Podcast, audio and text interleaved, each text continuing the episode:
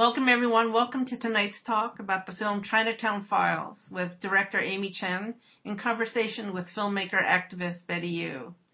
I'm JT Takagi of Third World Newsreel, a progressive media center that focuses on media by and about people of color, marginalized communities, and social justice issues. We do this through production, educational distribution, training, and exhibitions and events like this. This event is also being sponsored by the Documentary Forum at CCNY, a center in the City College of New York dedicated to supporting documentary film and nonfiction visual storytelling through multi-platform media. An additional co-sponsor is the Asian American and Asian Research Institute of CUNY. Thank you all for joining us tonight, and I want first to have you join me in acknowledging that in New York, we are on the unceded territory of the Lenni Lenape, Canarsie, Shinnecock, and Munsee peoples. We acknowledge and challenge the harm that continues to be inflicted upon indigenous and people of color communities here and abroad, which is why we all need to be part of the struggle for rights, equality, and justice.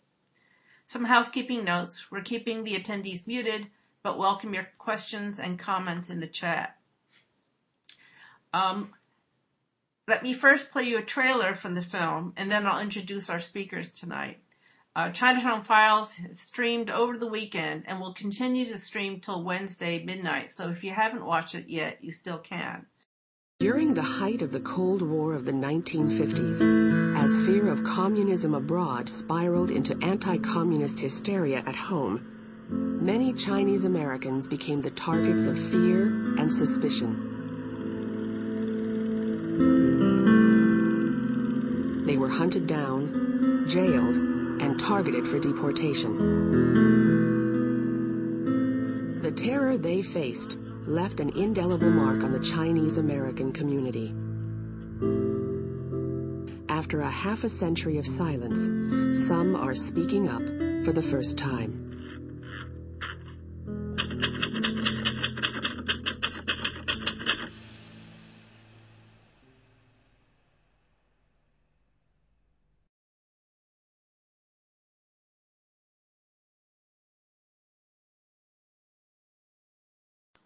Welcome, Amy. Thank you for joining us tonight and for uh, making the film and uh, sharing it with everyone. Um, Amy Chen is the producer director of the Chinatown Files, a little known story of how McCarthyism impacted the Chinese American community during the 1950s. Ms. Chen has worked in film production, distribution, exhibition, and was formerly the executive director of Women Make Movies. She currently works at the Smithsonian Institution. Good evening, Amy. Hi, JT. Uh, actually, JT is uh, uh, very instrumental in making the Chinatown Files. It wouldn't have actually been done without her help and support. So thank you very much for inviting me and thanks uh, to Third Newsreel, my distributor, a great organization, and to the Documentary Forum at City College as well as the Asian American Research Institute. And I see that there are a number of OBs in the um, uh, uh, out there. So hello to everybody.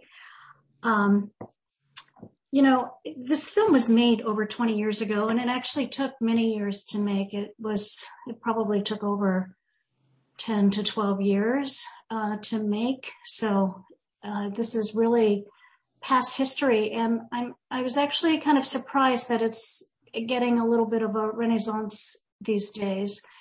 But I, I guess I shouldn't be too surprised because for some bizarre reason, the United States has always had this really push pull relationship with China, whether it was in the 1800s or the 1900s or today or during, you know, the Trump administration. It, it Chinese keep, you know, um, becoming targets in terms of the United States.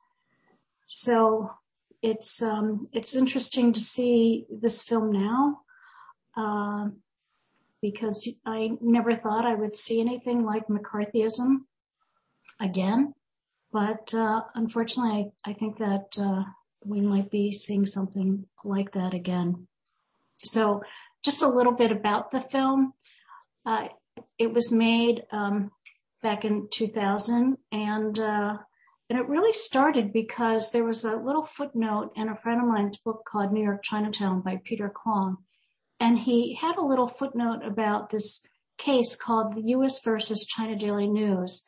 And it um, mentioned that these laundry workers and a Chinese uh, newspaper were um, sentenced for quote unquote trading with the enemy for sending money to their family in China.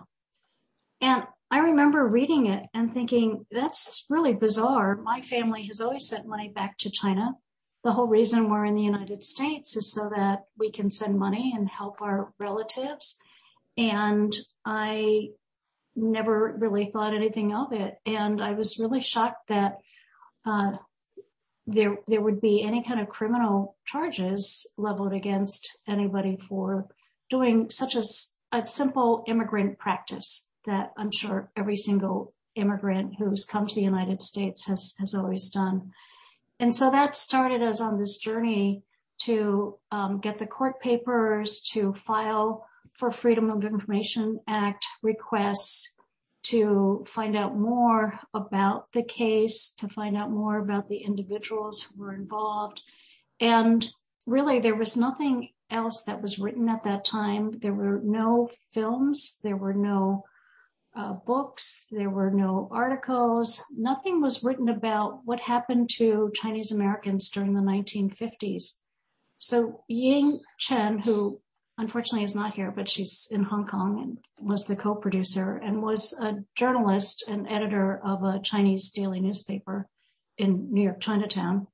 And we set out to just start talking to everybody and anybody who might have known about that time period and might have known about the newspaper, the China Daily News, might have known about the laundry workers who were members of the Chinese Hand Laundry Alliance.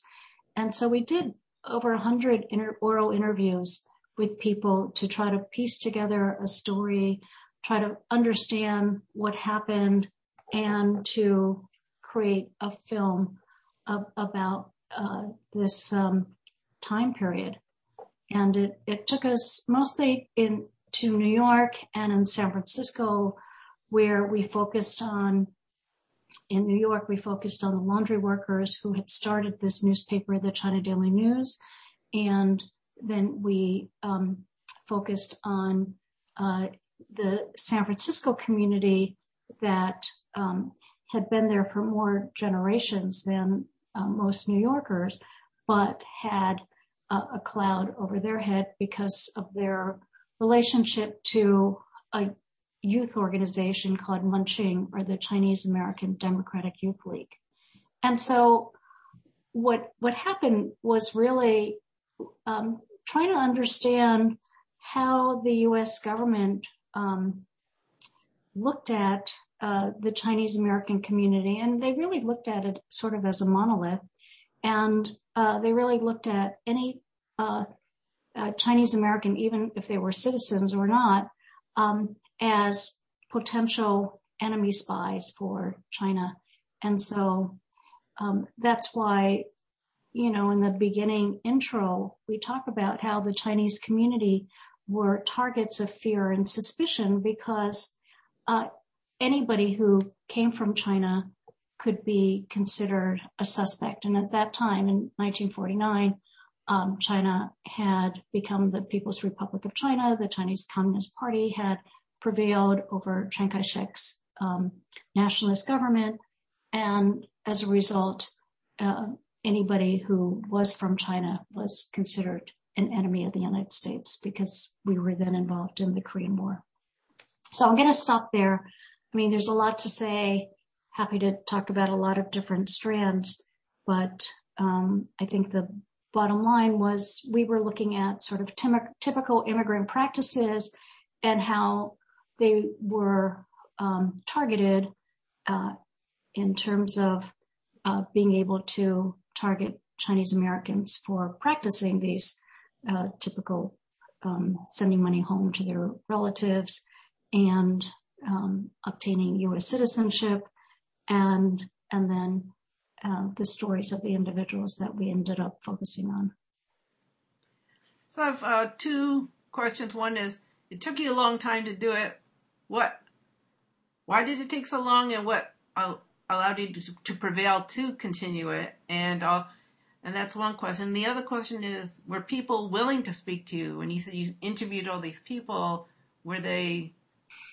How difficult was it to get people to talk to you?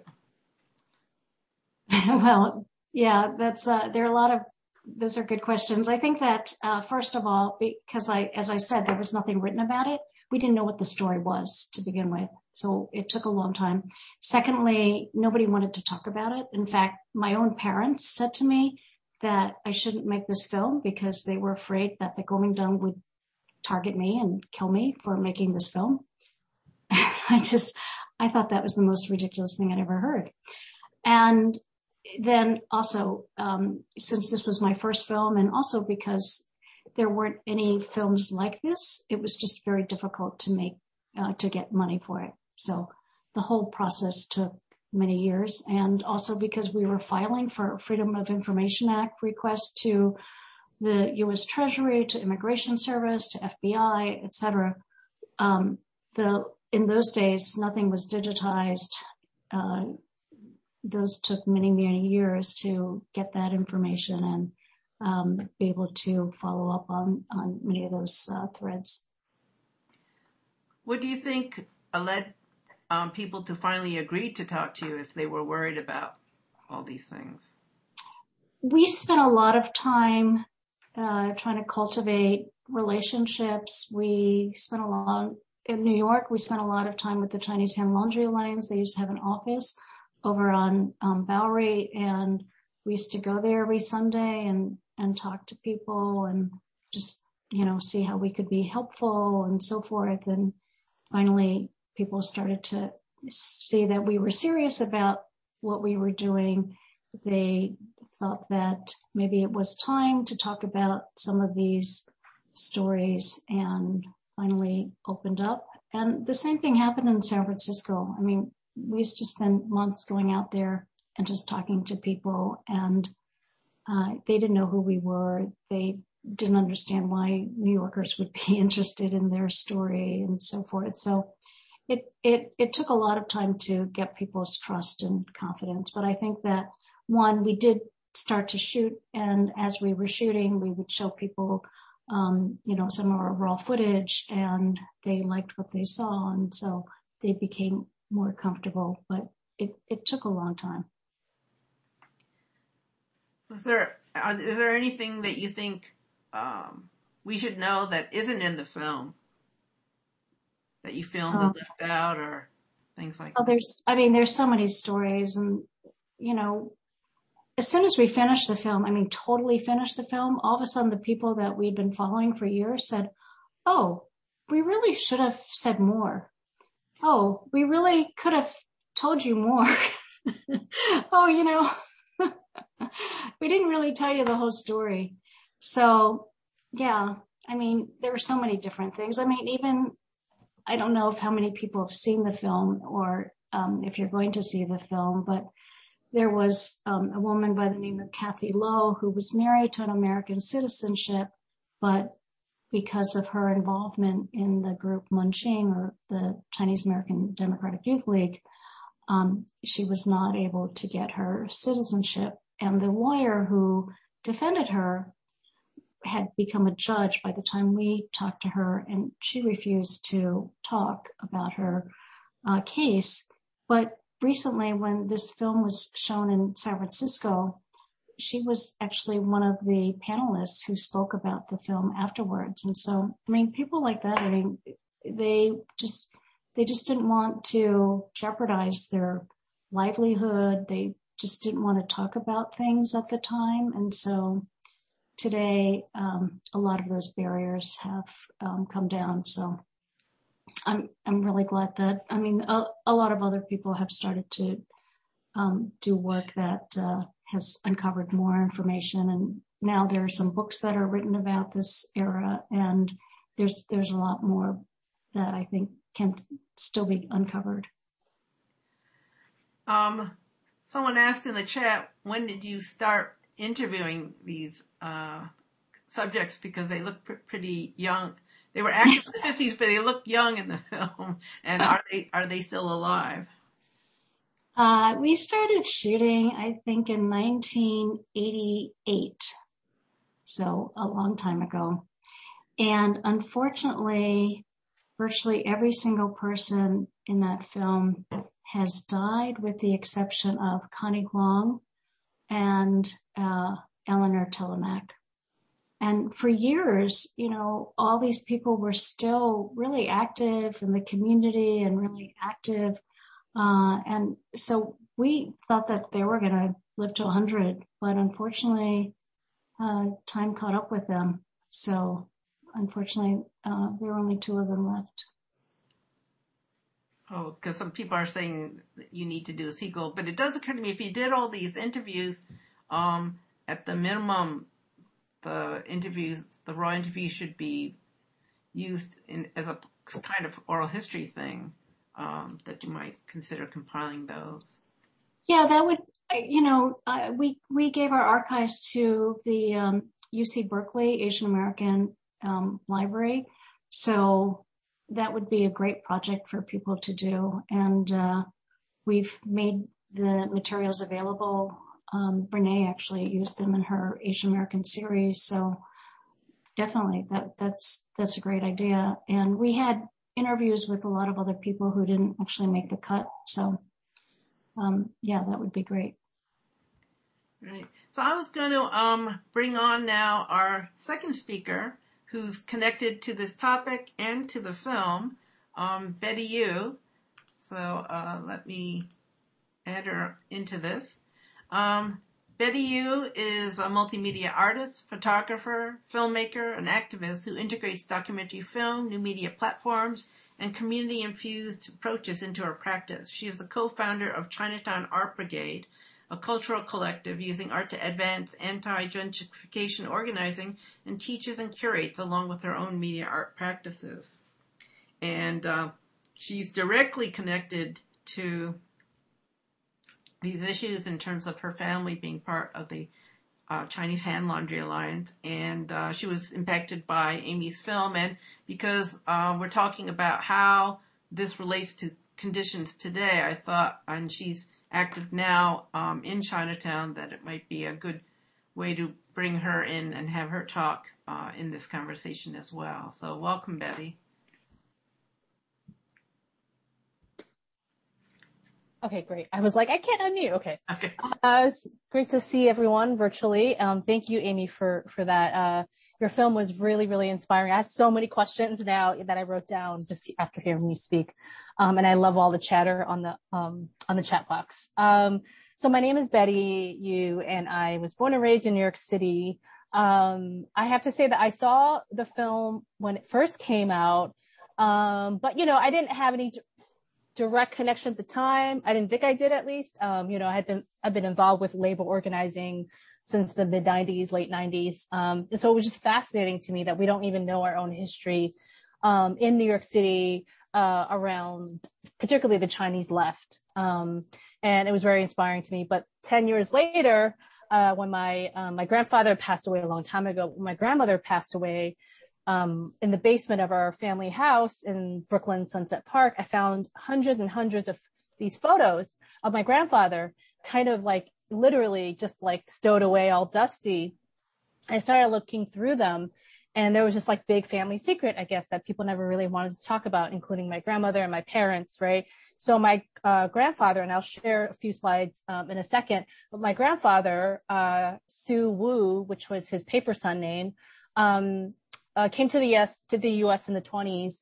But in 1933, um, he was one of the co-founders of the Chinese Hand Laundry Alliance in New York. Um, and um, I just found all these photos of meetings of you know the you know the ambulance photo that you have that you share in your film. Um, a lot of familiar faces. Again, I can't put you know I'm still trying to dig through stuff and, and put names on on everything, but uh, just discovering this amazing, then then going back full circle to to Amy's film and and realizing what a huge role that my grandfather and the hand laundry workers at that time in New York City um, the huge impact they had in, in, in, in organizing folks for their own workers' rights as laundrymen, um, but also the support um, um, that that many of them provided um, to uh, Chinese back in China to fight in the war.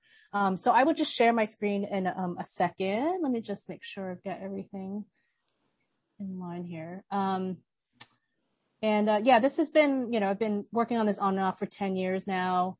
I did have a chance to interview some of the CHLA members, Chinese Hand Laundry um, members, not at all to the degree of Amy's film, and you know had so many questions about, yeah, you need to make a second film, or or just even like a resource guide or something uh, for educators because there's so much to be learned from that moment not just for Chinese Americans, but for Americans in general, um, about U.S. history and xenophobia and racism. But anyway, um, so this is my grandfather, his, uh, you know, immigration papers. Um, so his paper son name is Su, uh, Wu Su Learn.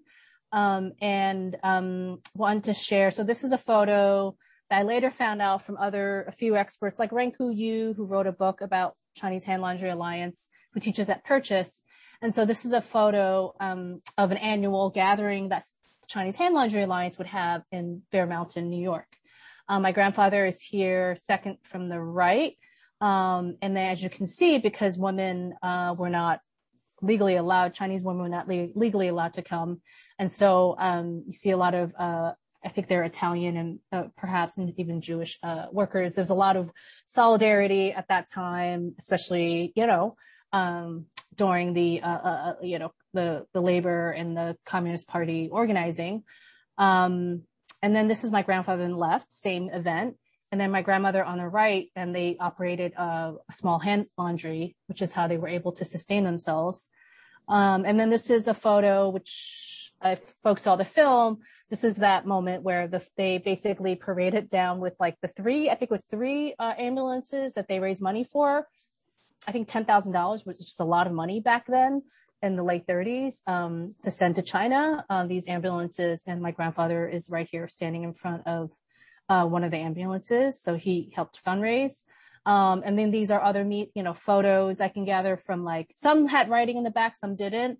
Um, uh, but these are, uh, this is my uh, uncle. So they were all hand laundry uh, workers. Some of these folks who I knew them when I was little. I could recognize their faces, but this is this photo is probably in the 50s that it was taken. Um, and then, like many um, Chinese American men, um, they he joined the army to fight the Japanese. That was his impetus to to to, to really fight uh, the Japanese during World War II. And as you can see here, he put uh, the Chinese Hand Laundry Alliance as his home address, which I thought was interesting. But he enlisted, and then my grandmother was able to come after that. Um, and then just to, sh- to show how I've integrated into my own work in the last 10 years, um, the archives and then this phone you can pick up and listen to stories actually from, um, from different, um, from, uh, Henry Chen, who's one of the hand laundry workers and Renqiu Yu, who's like a, a, um, one of the experts, uh, uh of this, on this issue. Um, and then I'll just show, I'll end by just showing a really short clip. Um, so this is a show recently in Chinatown celebrating resilience and resistance in Chinatown. And, um, this is more of uh, these photos and collages that I made out of all of my grandfather's basically archives that uh, no one knew about. Um, and th- these are the FBI files, as you can see at Daily News and Chinese Hand Laundry Alliance, where along with groups in San Francisco, which I know the film touches on. Um, but these are just some of those um, snapshots from the FBI files. Some are still, I think, redacted. Um, but I will just um, share a really short clip. Ah, because I just found out from Amy that um, Henry Chin, who I interviewed, passed away from COVID recently, and I just wanted to show a really short clip.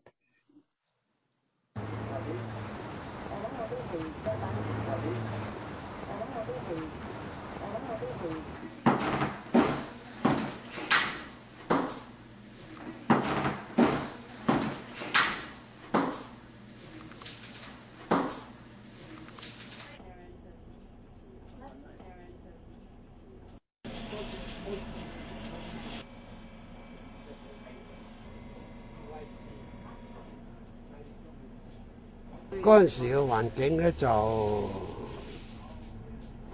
唐人咧冇咩啊冇咩啊冇幾多，行業可以做嘅，主要咧就係餐館同埋醫館，最多咧就係喺唐人街啊、雜貨鋪啊嗰啲咁嘅地方。當然啦，佢一個會同埋一個人咧啊要生存咧，更有個原因啦，係嘛？聽你講，我嚟呢度咪唯一嘅生存嘅誒嘅嘅嘅機會咪做醫館咯。嗰陣時咧。支聯會咧啊，因為咧嗰啲醫館啊受受中外嘅壓迫，所以能夠講產生支聯會。Um, I'll stop there, and I can. Uh, I think someone will put links into the film if you want to watch it. It's short. It's very short. Um, yeah, I didn't. I just found out he passed away, and I'm very sad about that. Um, he was really. I've visited him a number of times. He was really wonderful, and he, he was actually looking through photos with me, and he was like, "That's me," and that was like from 30 or 40 years ago. He said, "I had hair back then. There was hair, and it was black," and he was just such a wonderful man. And um, but he shared a lot of great stories about FBI following him as well, and he told them to f off and you know, go have a cup of coffee downstairs. He was hilarious. Um, and there was a moment in the film where he was trying to remember who my grandfather was. I kept saying the name over and over again.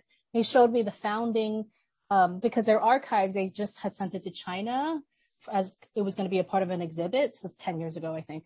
Um, and he had one book left from the founding and he was like, who's your grandfather here? And then I pointed him out. He goes, Oh my God, he was my mentor. Sue. Oh my God. You know, he was like so much older than me. But so anyway, it was, um, it had a huge impact, um, on me, your film, Amy, um, in terms of just that journey, uh, being able having the courage to actually be able to uncover this because nobody in my family wanted me to talk about this. It was like, why would you talk about this? He was a communist.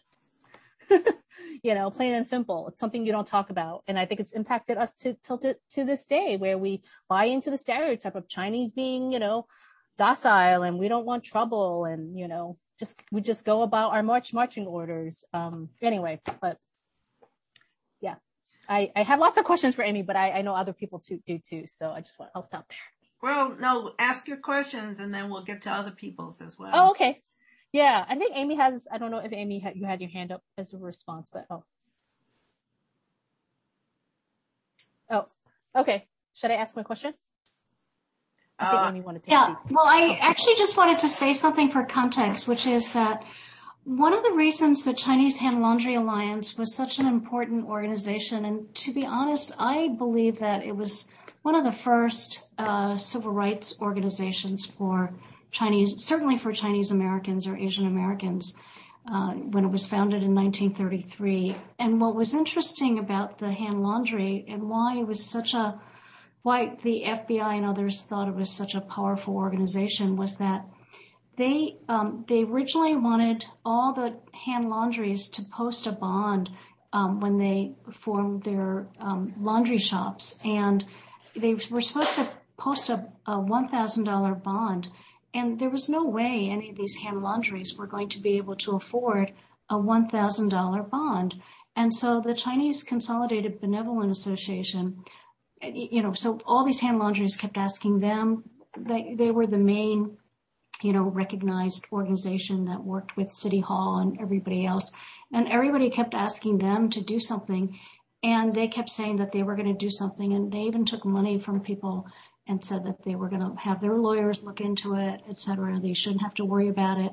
And in the meantime, you know, the government was going to fine all these people for not having this $1,000 bond. And so one of the reasons the hand laundry formed was in order to fight this um, bond. And what they did was they um, marched on City Hall. They organized all the hand laundry. They had petitions, etc., to City Hall. And it was the first time that the Chinese had really tried to confront City Hall on an issue that was really near and dear to their hearts.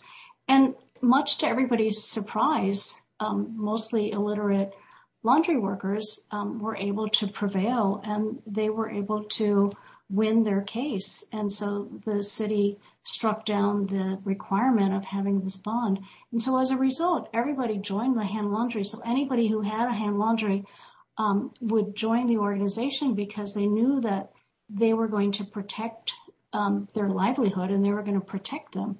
So, um, you know, they weren't they weren't set up as a political um, per se organization. Although, to be honest, they they were political and um, there was support in terms of um, uh, the main organizers were very progressive, but they certainly, you know, were not sort of this um, communist organization that was then portrayed.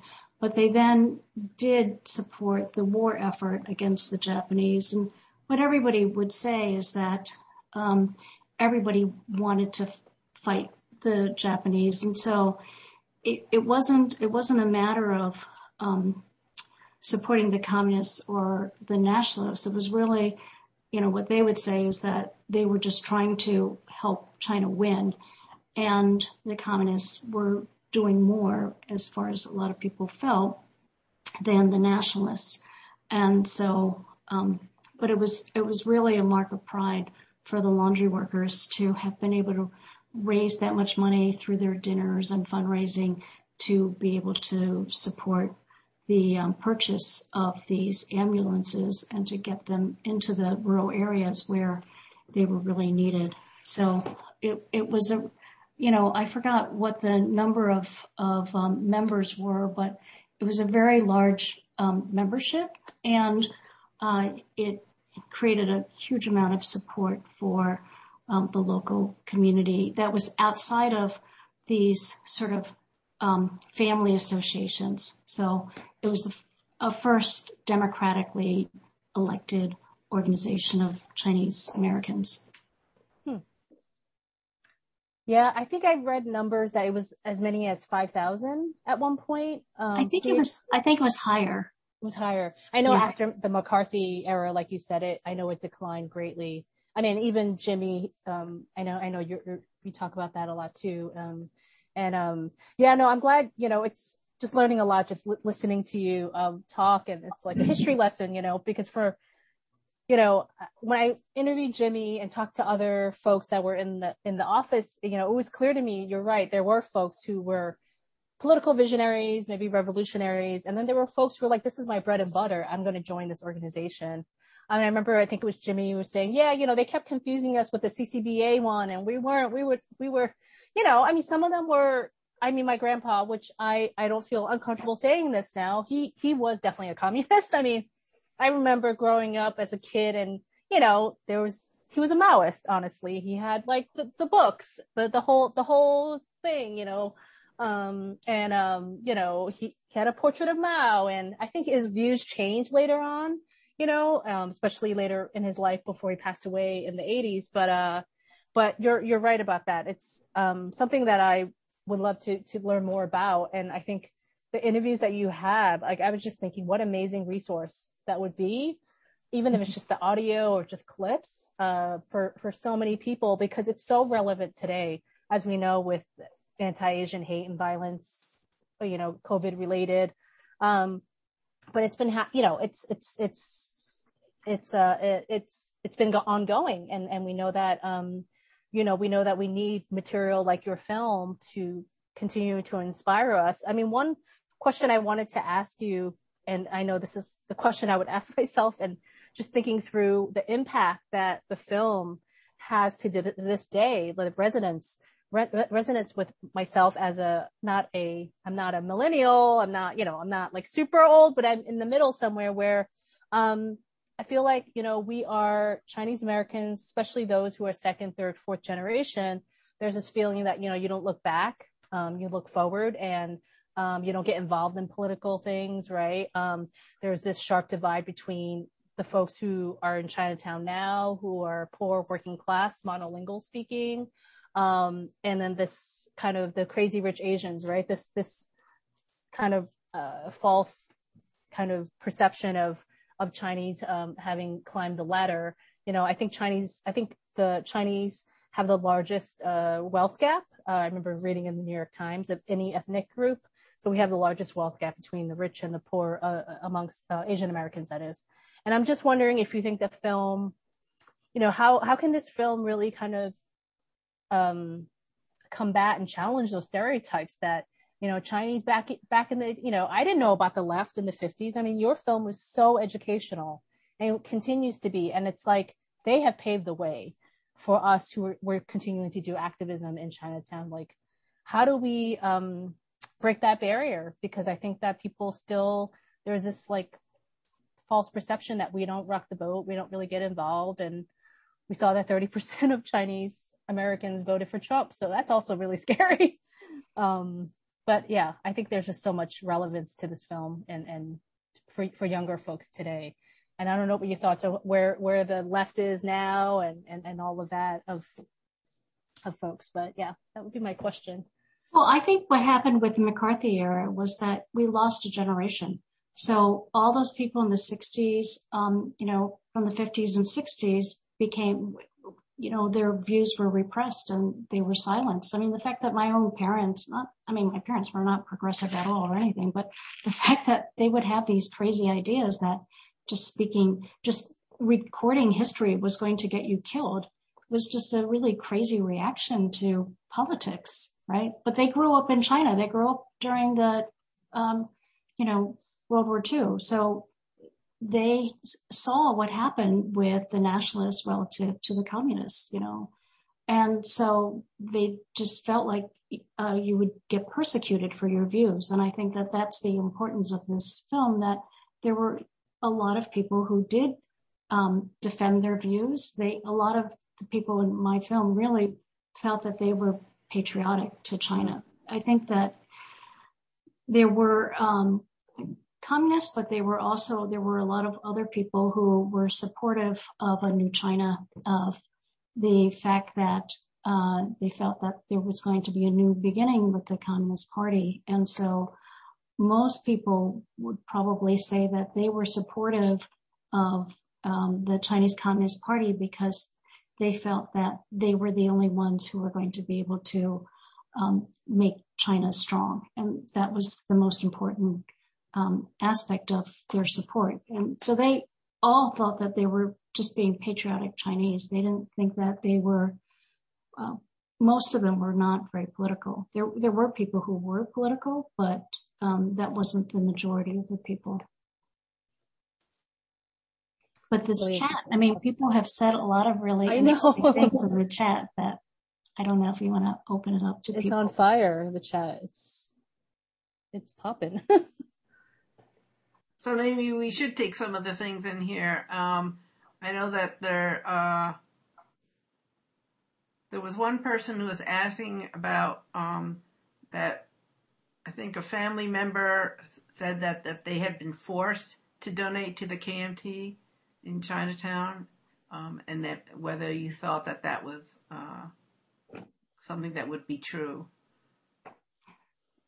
I don't know. Um, yeah, I mean, I think that again, uh, the fact that your grandfather didn't want to put his home address and put down the hand laundry alliance. I mean, people wanted to be able to save their jobs and so forth. I mean, um, I forgot who said it, but, uh, you know, the FBI investigated so many people and so many people were terrorized as a result. And Jimmy Chin and Henry Chin are very strong uh, people, and so they could deflect what the FBI did to them. But many other people, you know, tore apart their families.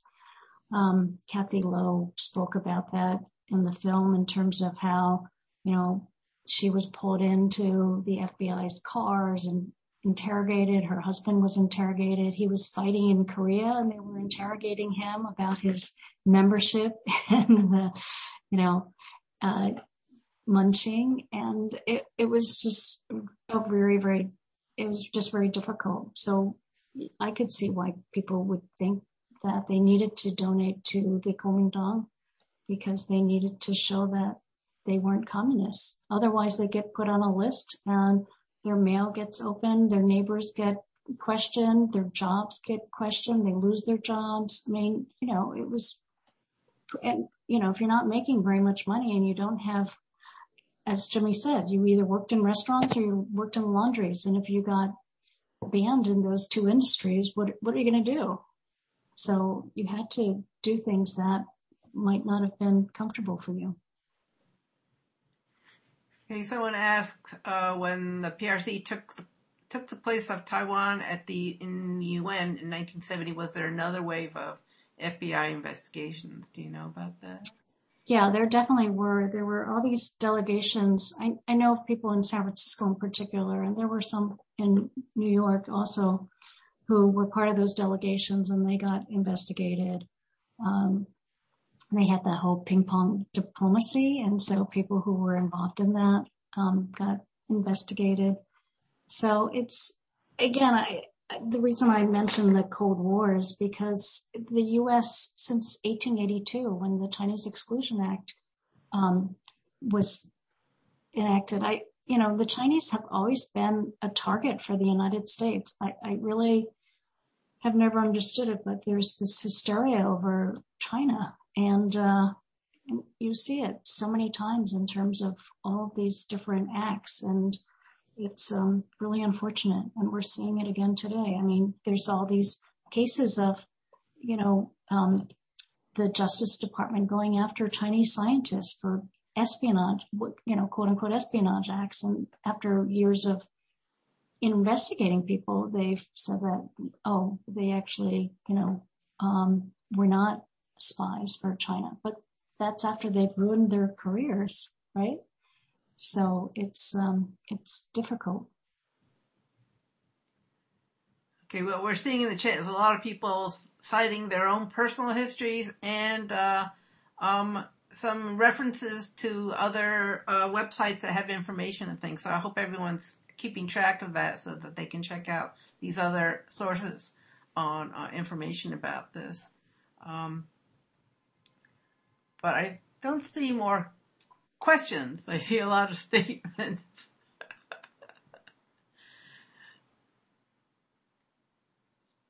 so Betty, I'm throwing it to you now.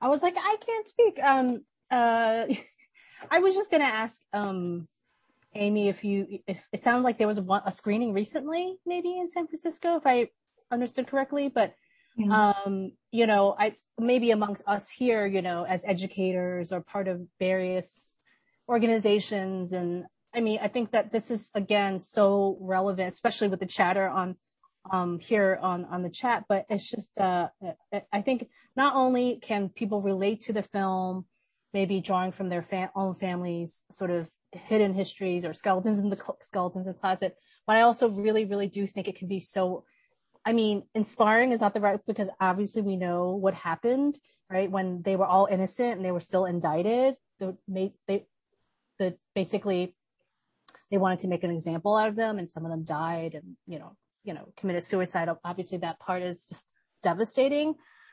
But what was inspiring for me was to hear their stories about how they found a sense of place and belonging.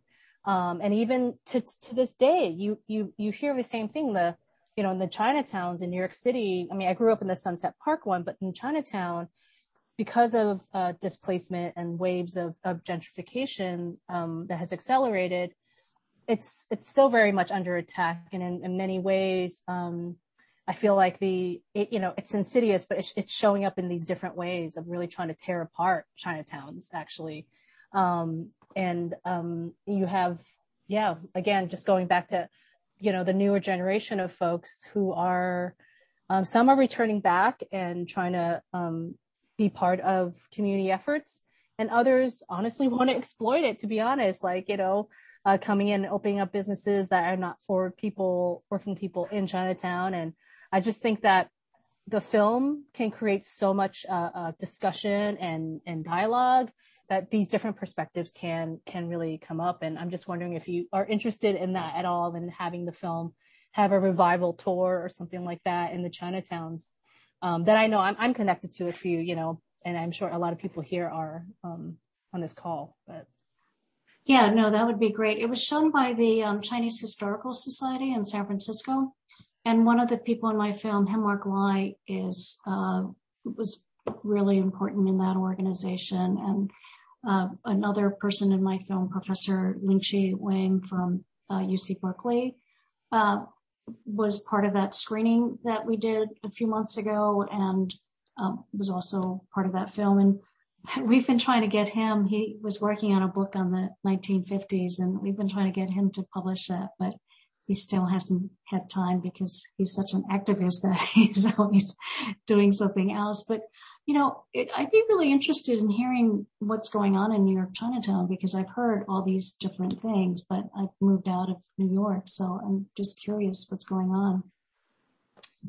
Yeah, I mean, um, I know well, I'm sure others can chime in, uh, just to kind of sum up. I'm very involved in the anti-displacement struggle, of course, so it's kind of through a specific lens. Uh, but you know, um, since 9/11, I mean, it sounds like you moved away about maybe a little bit after that. You know, as as you probably know, you know, Chinatown um, really uh, suffered quite a bit. There was all this money that was supposed to trickle down to everyday people and businesses, but it didn't. It was basically a land grab for developers. And now we're seeing laws that, you know, zoning laws that were passed a little bit after 9-11. We're seeing all these kind of condos and luxury developments by the two bridges, if you remember, by the water. You know, there's these like big luxury towers going up. Um, and more recently, um, the Museum of Chinese in America has been a, a target uh, because they've accepted $35 million um, from the city in return for their blessing for a, a, jail, a new jail, one of four jails in the city. Um, and so that has uh, reinvigorated a lot of young, a lot of new energy, a lot of young folks who um, see this as a stab, you know, back backstabbing, I guess. Um, I mean, the museum hasn't really been that accountable to the community or thought of as an ally for a very long time but particularly now, um, you know, uh, the person who's like the co-chair of the museum is Jonathan Chu, who's like a third generation large developer in Chinatown and also uh, fired workers from the only unionized restaurant, Jing Fong, recently. And so kind of all things are kind of leading to how these issues around labor, exploitation, gentrification, incarceration, um, the elite elite of Chinatown, the old guard is still holding power in these ways that look different now. You know, it's through arts institution, it's through um, luxury development. It, it looks different, but it's the same kind of power structures in, in, in many ways. So that's kind of like a, a, a, sum up. And a lot of people are also putting stuff into the chat as well. Um, at least from my perspective of, of the issues that I've, I've been most closely, um, yeah, Corky Lee, yeah, he was very critical of, you know, MOCA as well in recent years. Um, yeah, and um, they haven't denied the money, and um, it's it's really sad because they claim they stood for Black lives when George Floyd died, and they you know did the statement. Uh, but supporting a new jail and, and taking $35 million for, to support a new jail, I don't think is being an ally to the Black community at all. Um, so folks have been protesting like five times a week there. Um, you know, it's really amped up. Um, this other group, Chinese Staff and Workers Association, has really been critical in leading that that uh, fight. So, because of the um, fire, is that the reason they got money from the city? No, so this the so they got money in 2018, 2019. So when the the idea is that the jail Rikers, which you know one of the is the largest jail installation in the country, worse conditions. So the idea would be that they were, the city, de Blasio, is going to build humane cages, I call them jails in the city.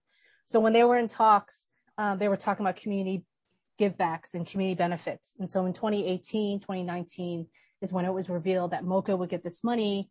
Um, so it wasn't, and then the fire happened, what, January 2020, I think it was, or December, maybe 2019.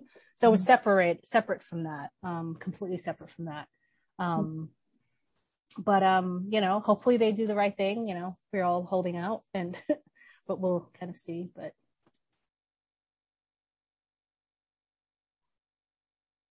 there's a lot of chatter about yes, this issue. No, there's a lot. Trust me, I hear it all.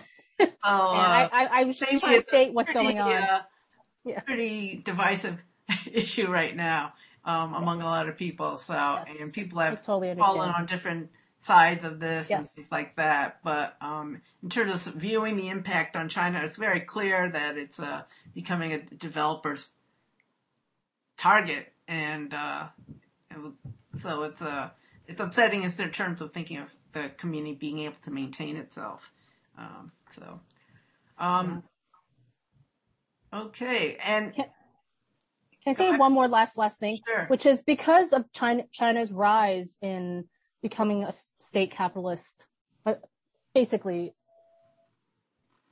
capitalist state. Um, and I'm not trying to make any remark either uh, remarks either way, but you know, there's been a, this slew of money coming in to develop the Chinatowns. I mean, New York City, right, in general, but they've been putting a lot of money and warehousing property in Flushing, Queens, and where I grew up in Brooklyn and in Manhattan's Chinatown. You know, um, it's it's really hard because they're you know when we t- you know people you know tell me ask me all the time like why are you fighting people that look like you right but that's always been the case in the garment you know when my my mom and dad are garment workers when they were my mom was part of that fight. The contractors look like my mom right? And so these developers are it's really insidious. I mean they're getting so many tax breaks um, for building those towers by the water. Um, but they're not for people that are of my class that look or like my, my parents right? I mean literally so many of those apartments have been sold already and they just sit empty and idle. You know some chinese investor paid two million dollars for a small apartment and it just sits idle and we know that you know the homeless crisis has has risen quite a bit in the city. So it's terrible. I think like to separate the nationalist part from like actually what everyday people are facing real everyday chinese americans is facing is is really uh important to make that to, to distinguish the two because i think the media tries to conflate quite a bit because we look the way we look i guess. So I just wanted to say that Yeah, I would blame the media for a lot of these divisions. And I also would say that I think that there are areas of unity. I think that um, China, Chinese from mainland versus Chinese Americans or Asian Americans, I mean, they all recognize the kind of anti-Asian violence, whether, you know, the media over there is, you know, promoting it to show how terrible American capitalism is versus over here where it just shows how terrible people are uh, and how racist people are. I mean, th- there are certainly areas where I think that people can join together in terms of having um, similar, uh, you know, points of view. So I wouldn't. I, I don't know. I mean, to be honest, a lot of the money that comes from China, it's because people want to get their money out of China. And real estate is the easiest way for them to do that. And, you know, it, I, I remember being in some small town in Germany and talking to some developer, and they were saying that 50 to 70% of the units were being purchased by Chinese who were just purchasing it through the internet. They literally would just see the properties on the internet, figure out whether the demographics would support, you know, rentals or whatever for that um, property, and they would purchase it sight unseen because they had they really wanted to try to diversify their holdings and get money out of China. And at that time, now it's actually stopped, I think. But at that time, they were trying to um, get money out of China so that um, they would have some other assets. But it's, yeah, I, I think that, um, you know, it, it's not as if China is so wealthy. I mean, I think the GDP is still $10,000 or something for um, average Chinese. So it's not as if they are so much wealthier. It's just that they do have the most billionaires in the world currently. So, and they have, you know, 1.3 billion people. So if you do the math, I mean, there's certainly going to be a lot of people, but, um, uh, that's, that's, um, that is, uh, going to be a problem. um, I'd like to bring this back to the film and um, and how it can be used in situation now. An idea of a tour sounds like a good idea. Um, and some people asked, uh, what else do you hope for this to do with this film, Amy? Well, you know, somebody mentioned having a resource guide, and I think that that would be a really, I think um, that would be a really great idea. I think that uh, curriculum guide is something that we had started and it was used in some of the schools, but I don't think it got very far. So um, that's definitely something that would be helpful.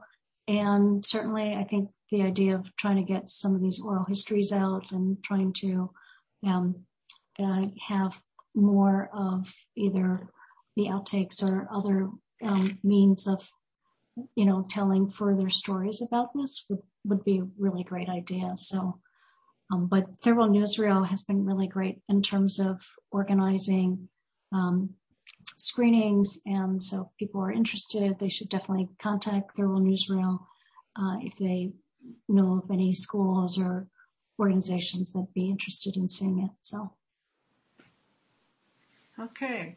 Well, thank you. I know in the chat there's going to be a lot of discussion continuing about the situation right now. What we're hoping is that things like this will provoke more talk among people and, um, but also promote change in terms, specifically in terms of things like what are the, the impact on the Asian American and Chinese American communities, whether it's gentrification or the anti-Asian violence and um, discrimination that uh, hopefully using this film will help to at least make people aware and rethink about how they've been thinking about Asians and Chinese Americans. So um, I want to thank everyone for coming tonight, and I want to thank both Amy for her film and Betty for her work and for participating tonight and for her activism. And uh, we hope all of you, uh, if you did not see the film, you still have a chance. We're extending the streaming until Wednesday night. So please uh, tell your friends to join in. And if people think about um, using it in other situations with their community groups or in schools and things like that, please uh, contact us. So um, thanks everyone for coming tonight. And uh, and oh, because we're getting to the end of the year. If you have attended this event and any other Third World Newsreel seminar, please consider donating to Third World Newsreel. We're a nonprofit and a very tiny group, but um, we do a lot of training and seminar, free seminars like this, and we'll be continuing to do that. And with your help, we can keep doing that. Uh, thanks everybody.